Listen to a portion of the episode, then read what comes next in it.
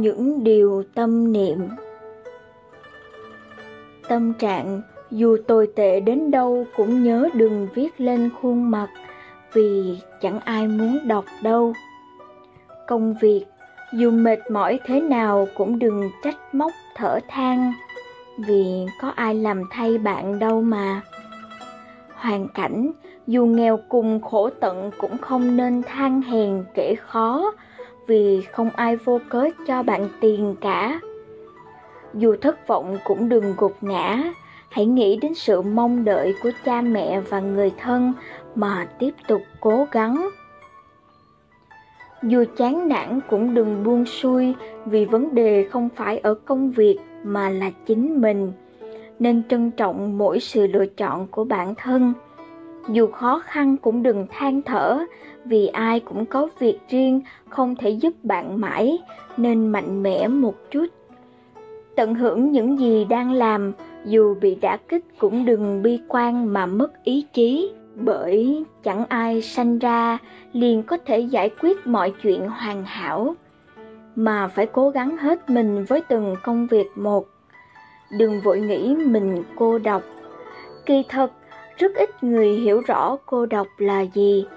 Có người thân, có người bạn hữu, chưa từng trải qua dông bão cuộc đời thì cô độc từ đâu đến. Khi đau buồn hay mỏi mệt nên biết tự an ủi lấy bản thân, không có người lo lắng thì càng phải mạnh mẽ, không có ai cổ vũ cũng phải biết tự bay lên, không có người chiêm ngưỡng cũng cần thơm tho và tươm tất. Hãy quan sát cỏ dưới chân, hoa bên đường và lá trên cây. Sinh mạng dù khiêm tốn, nhưng chúng sống cuộc đời thật tươi đẹp. Sinh mạng dù vô thường ngắn ngủi cũng không nên tùy tiện xem thường, vì không có ai mua được sức khỏe cả.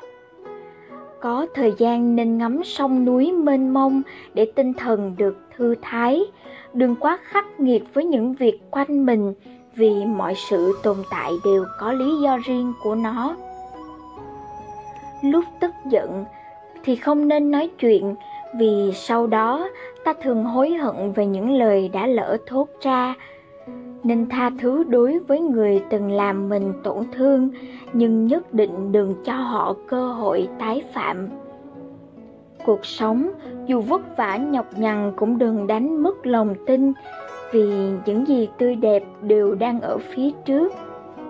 Phẩm chất, dù cao quý hay hư hỏng tột cùng cũng nhớ đối xử hiếu thuận với mẹ cha vì mai kia chắc chắn bạn cũng sẽ trở nên già yếu. Đừng quên người giúp đỡ mình, đừng hận người đã từng yêu và đừng bao giờ lừa dối người trao lòng tin cho bạn. Thank you